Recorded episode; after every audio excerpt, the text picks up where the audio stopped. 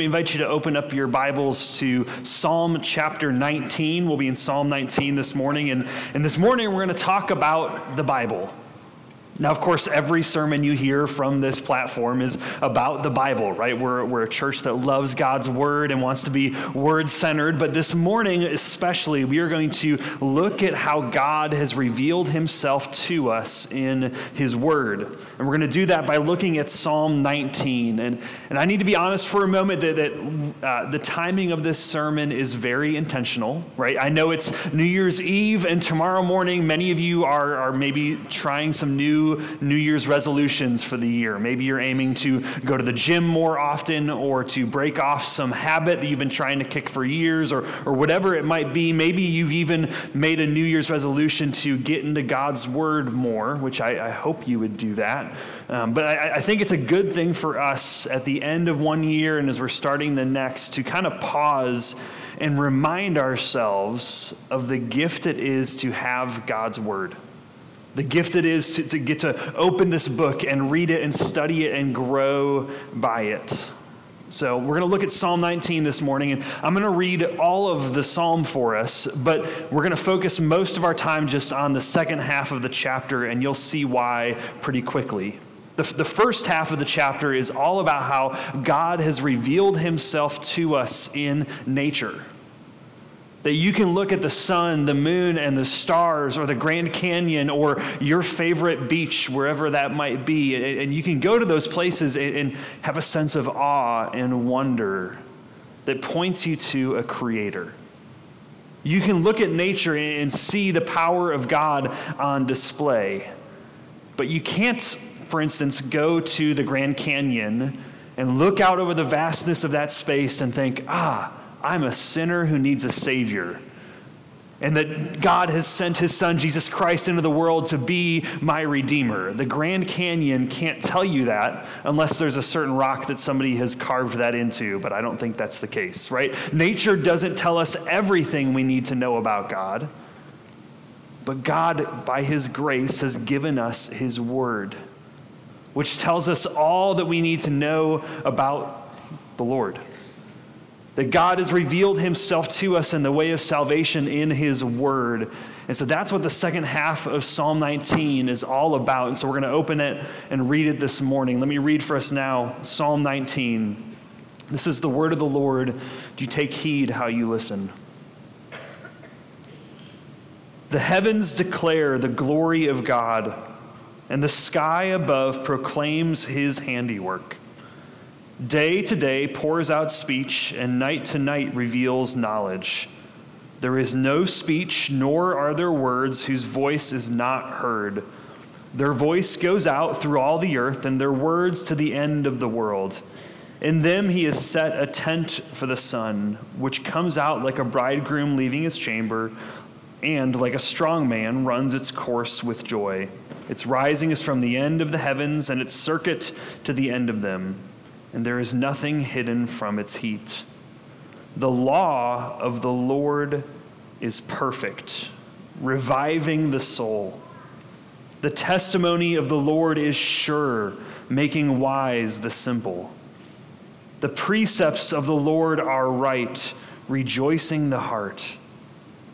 The commandment of the Lord is pure, enlightening the eyes. The fear of the Lord is clean enduring forever. The rules of the Lord are true and righteous altogether. More to be desired are they than gold, even much fine gold. Sweeter also than honey and drippings of the honeycomb. Moreover, by them is your servant warned. In keeping them, there is great reward. Who can discern his errors? Declare me innocent from hidden faults. Keep back your servant also from presumptuous sins. Let them not have dominion over me. Then I shall be blameless and innocent of great transgression. Let the words of my mouth and the meditation of my heart be acceptable in your sight, O Lord, my rock and my redeemer. This is the word of the Lord. And I'll remind you something we say often that it is absolutely true, and it's given to us in love for our good. And especially this morning, I want you to see that. I want you to see that God's word is given to you from God the Father in love for your good. Now, as we walk through Psalm 19 this morning, we're going to do so under three headings to organize our thoughts. We're going to look at the nature of God's Word, the value of God's Word, and the application of God's Word. So, the nature, value, and application of God's Word. Now, as we look at the first couple of verses, verses 7 through 9, you may notice a pattern that's in place. This is a, a, poetic pattern that David is using to highlight the nature of God's word. First, he gives us a description of God's word. We've got the testimony, the precepts, the commandments, the law. These are really just synonyms for God's word, they're synonyms for the Bible. But then David ties each of those descriptions with something that God's word does to us. And I think that's important for us to remember that, that God's word is living and active, sharper than a two edged sword. It, it, it transforms us as we read it. So David writes first in verse 7 the law of the Lord is perfect, reviving the soul. It's perfect. God's word is without error. Right? The, the, the theological word that we'll use for that is inerrancy that God's word is perfectly true in all of its parts. It never misleads or misguides us. God's word never gives us bad advice. It is perfectly true. As one commentator put it, the law of the Lord has divine integrity. It's really helpful to remember that God's word has divine integrity because it is perfect. And in its perfection, God's word, it says here, revives the soul, meaning it gives life to us. And I think David's using that phrase, revive the soul, kind of in two different senses. There's the first part where he's talking about salvation. That in God's providence, he uses God's word to bring our dead, cold hearts to life. Right? I think of what Romans 10 says along these lines. So faith comes from hearing, and hearing through the word of Christ. So there's one sense where reviving the soul is something that God does in bringing about salvation in our lives. I think if you think about your own testimony, I'm certain 100% of us would say part of the process of you coming to know the Lord involved God's word and it being preached and the Lord using his word to revive your soul. But there's another sense that I think David is using revive the soul, and that's that the Lord uses his word to revive our weary souls, our tired and worn out, downtrodden souls. The Lord uses his word to strengthen us. You can think of it as spiritual food that nourishes us. And I wonder, just as a, a, brief application question for you to consider later, when you come to God's Word, do you appreciate the spiritual meal, the feast that God offers you in His Word?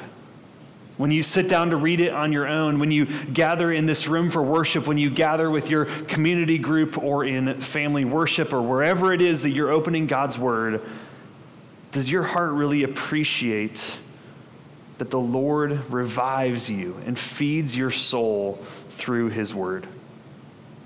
The next description that, that David gives us in the second part of verse 7 is this The testimony of the Lord is sure, making wise the simple.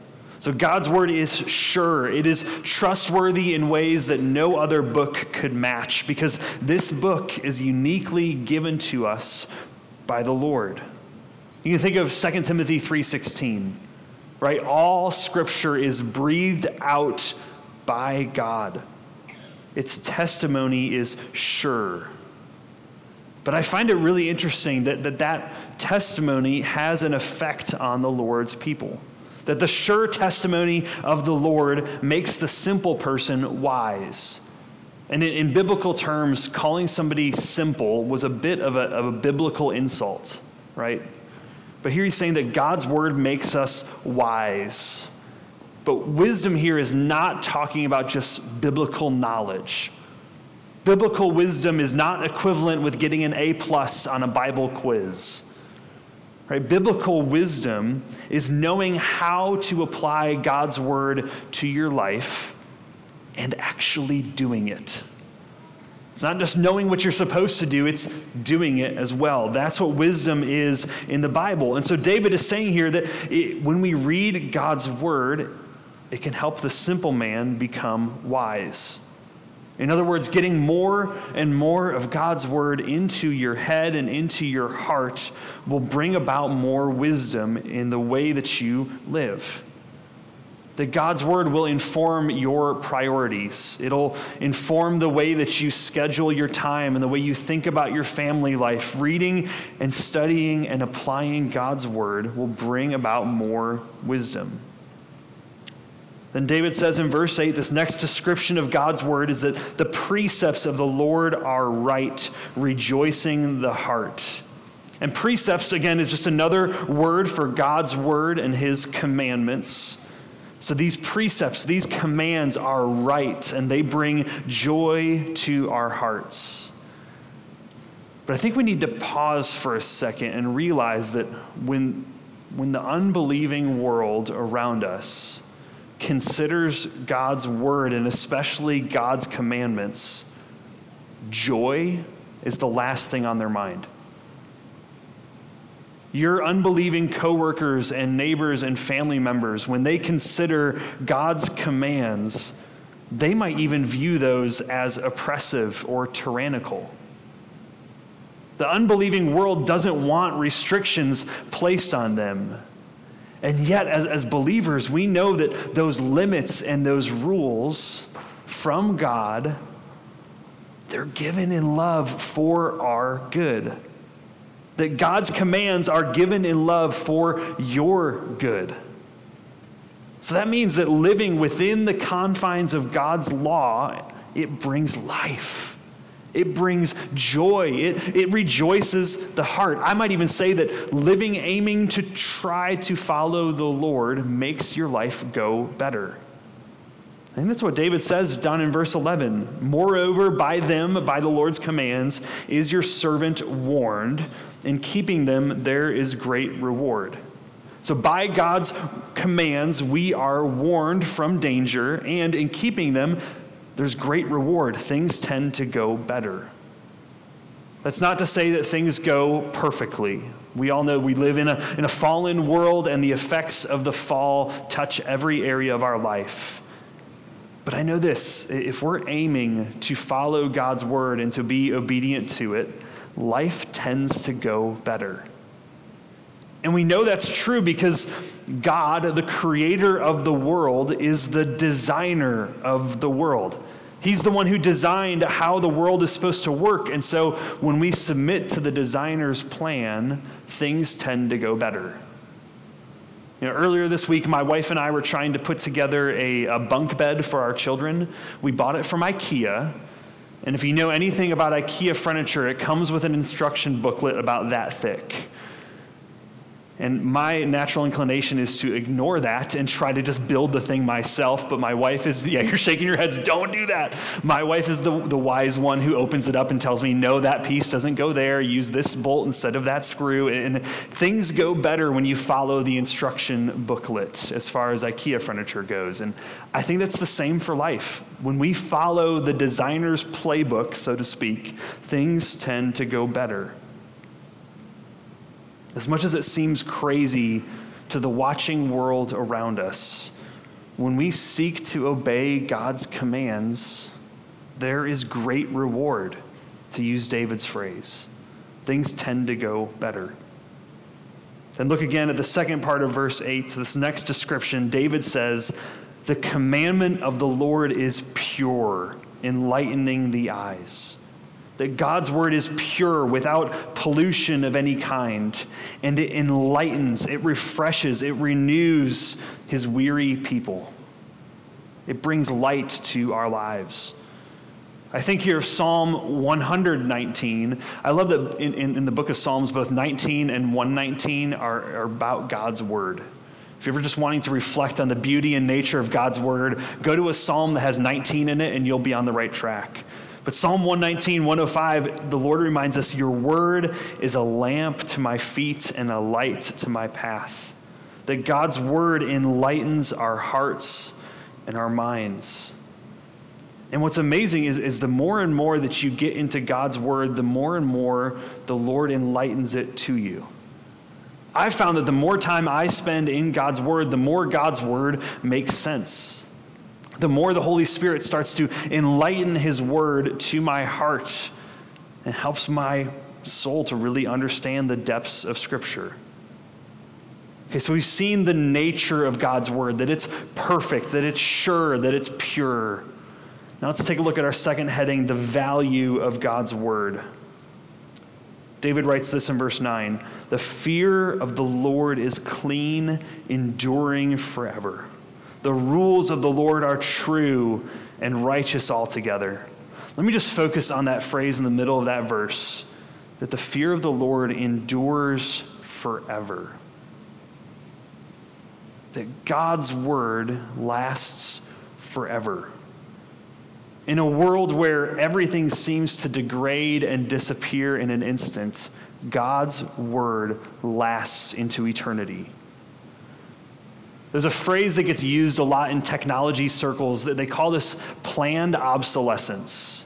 And no doubt you've experienced this, where something you purchased, a, a device, an appliance, something for your home, in six months, maybe eight months, it's broken, it doesn't connect with other things, and it doesn't work anymore. Um, little secret for you that's by design, right? Devices these days are planned to fail.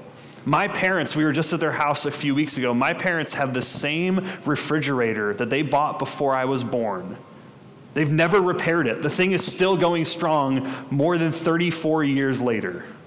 If you buy a refrigerator today and it lasts more than five years, you're doing pretty good right? Everything around us seems to decay so quickly. So, how much more encouraging is it for us to look at God's word and remember that it endures forever? That God's promises endure forever, His promises never fail. This is such a great encouragement for us.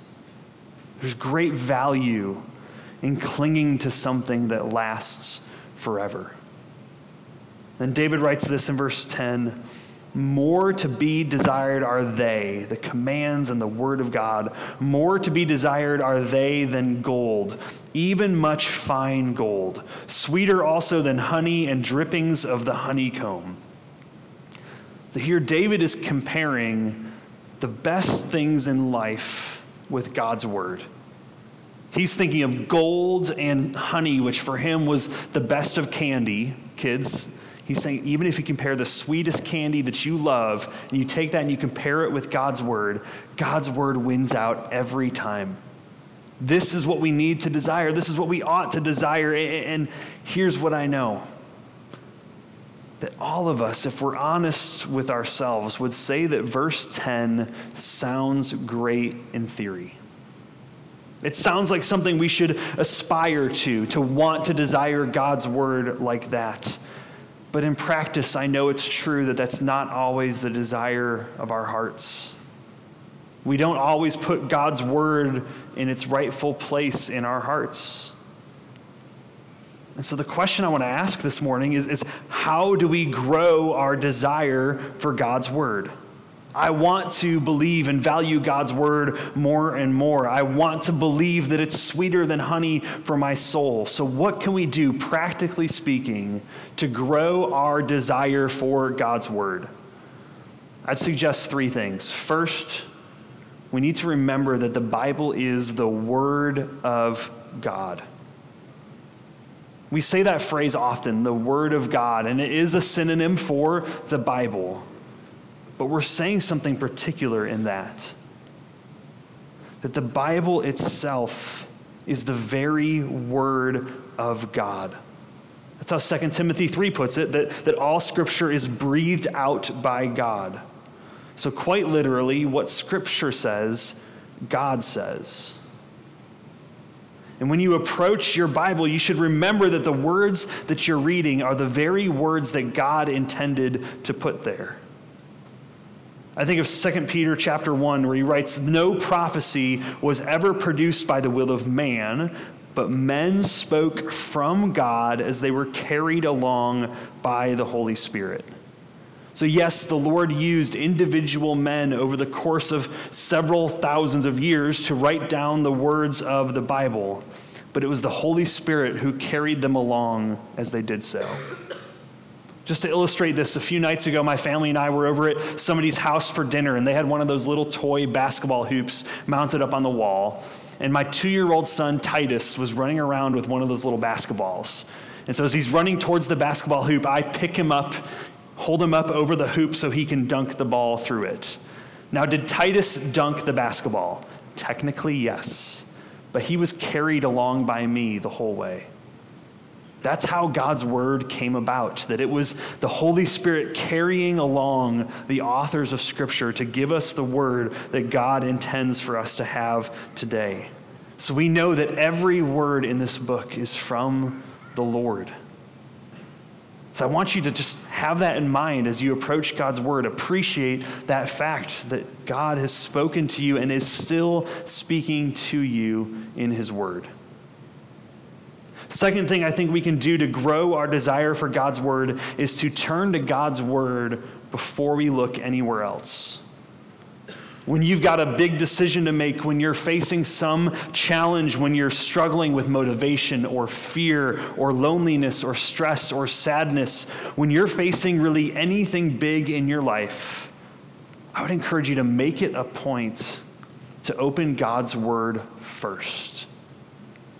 It can be so tempting to, to turn to other sources, right? To, to look to Google, to text a friend, to look anywhere else for answers. But I, I want to encourage you, before you do any of those things, to go to God's Word first.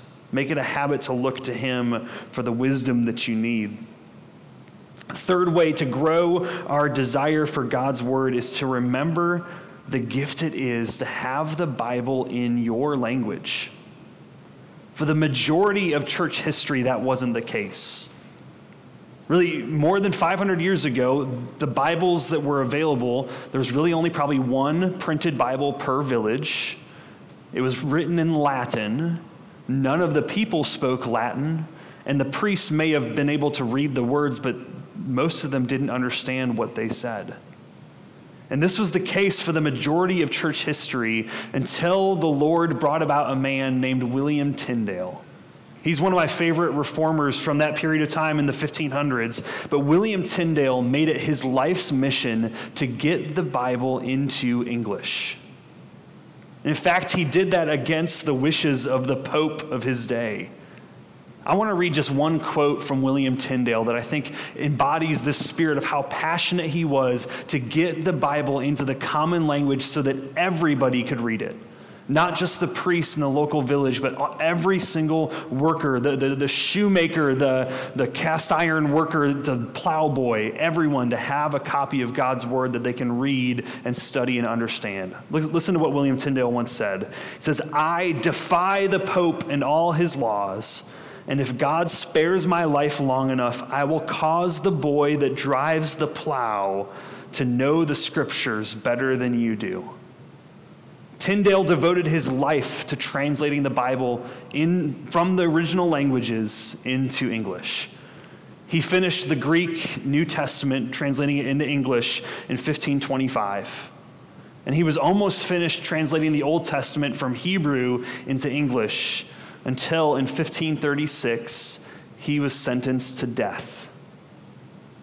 And William Tyndale was burned at the stake for the great crime of translating the Bible into English.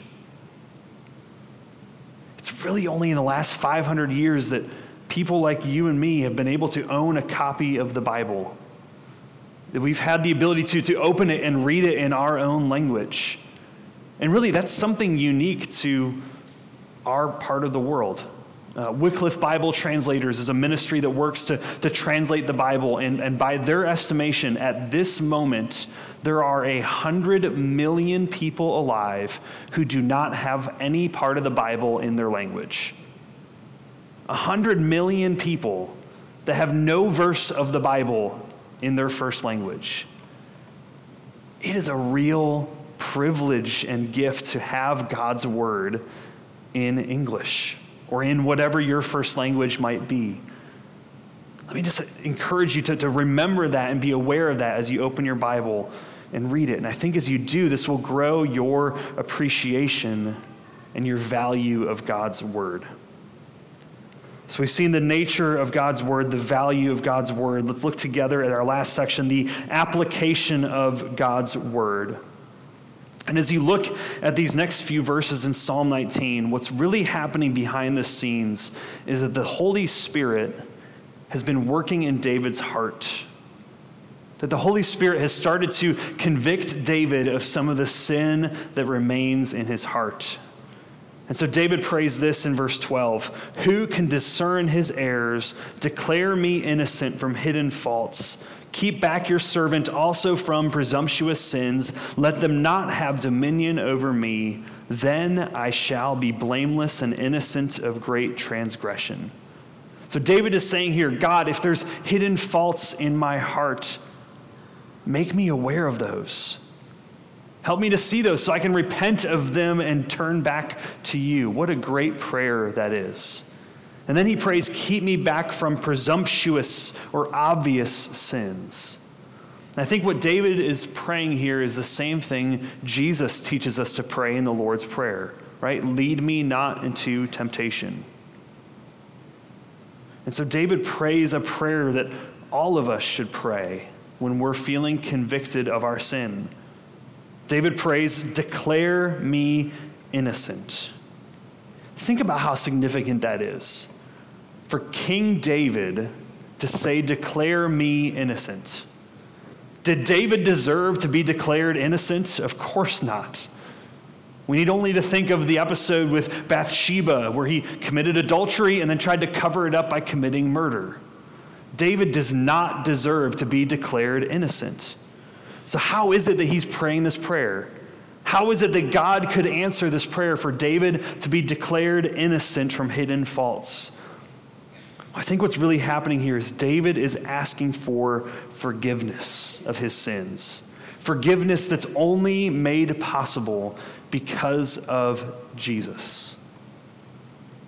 I think this is the clearest connection to the gospel that we get in Psalm 19 that Jesus Christ alone is the one who's truly innocent from hidden faults. Jesus alone is the one who's innocent of presumptuous sins. He alone is the blameless one who lived a perfectly righteous life without any sin. And friends, because Jesus was totally sinless, because he was perfectly obedient to all of God's commands, he earned perfect righteousness. And then here's the amazing thing for, for, for everyone who clings to the Lord Jesus by faith, that righteousness that he has, he gives to you. That when Jesus Christ went to the cross, he took your sins on himself. He bore the guilt of all of your sins on himself, and he gives you his righteousness. And what this means is that when God the Father looks down on you, he doesn't see your sins, he doesn't see your mistakes and your faults. Instead, when God the Father looks on you, dear child of God, he sees the righteousness of Christ draped over you like a cloak because of what Jesus Christ has done on your behalf, you are declared innocent. You are declared forgiven. You are declared wiped clean of all the mistakes you've made. Not because of your own works, but because of what Jesus Christ has done on your behalf. So, what are we to do with that? It's wonderful news that we're declared innocent by God what then are we to do? I think we are to pray along with David in verse 14. He writes, Let the words of my mouth and the meditation of my heart be acceptable in your sight, O Lord, my rock and my redeemer. Our response to this incredible forgiveness that's offered to us in the gospel, our response is to pray for the Lord to change us, to ask the Lord to, to change our speech and to change our hearts. You know, thinking about this phrase, the words of my mouth, I kept coming to mind a, a, phrase that my mom used to say to us as kids. She would say, garbage in, garbage out. Anyone else have a, a mom that told them that? J- just me? Okay, a few of us, yes. Uh, what would happen is we'd be watching TV, and my mom would walk through the room, and of course, the moment she walks in is the moment an inappropriate something happens on TV. And so she'd grab the remote, turn it off, say, garbage in, garbage out, and then she'd leave the room. And we all got the point, right? That, that if we let garbage into our eyes, into our ears, it's going to seep into our hearts and then seep out into our lives. And so, for us, if, as we're looking at verse 14, if we're asking God to help the words of our mouths be acceptable in His sight, then we've got to do something about the content that we ingest. We've got to take some responsibility and think carefully about the TV shows that we watch, the YouTubers we subscribe to, the podcasts we listen to, the, the books that we read. Now, as Pastor John would say, don't hear what I am not saying. I'm not saying you need to stop watching TV. I'm not saying you need to delete YouTube from your phone or anything like that. What I am saying is that we would all be much better off if we spent more time reflecting on God's Word, reflecting on the beauty and truth of Scripture.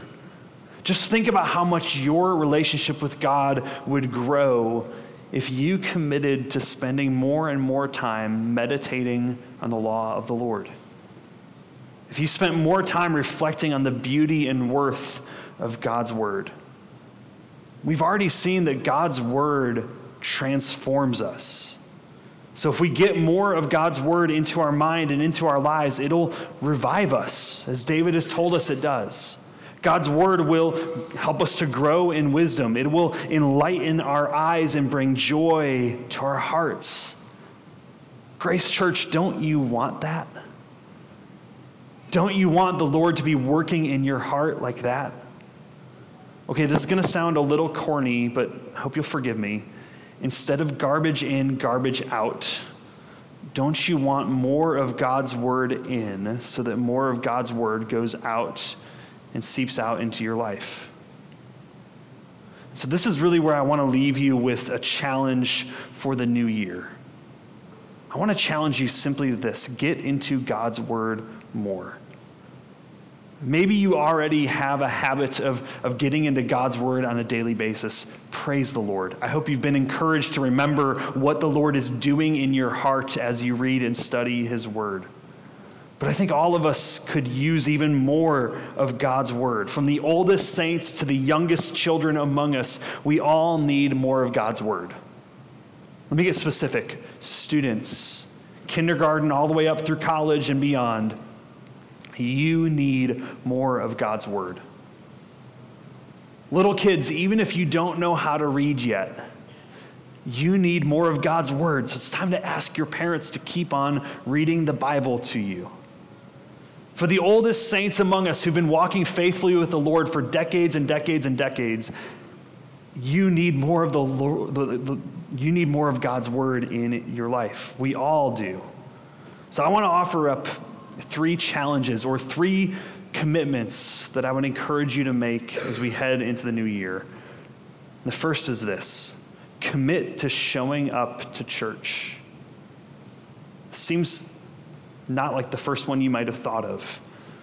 But remember, as God's word is read and preached, especially in the body of believers, the Lord changes us, the Lord transforms his people.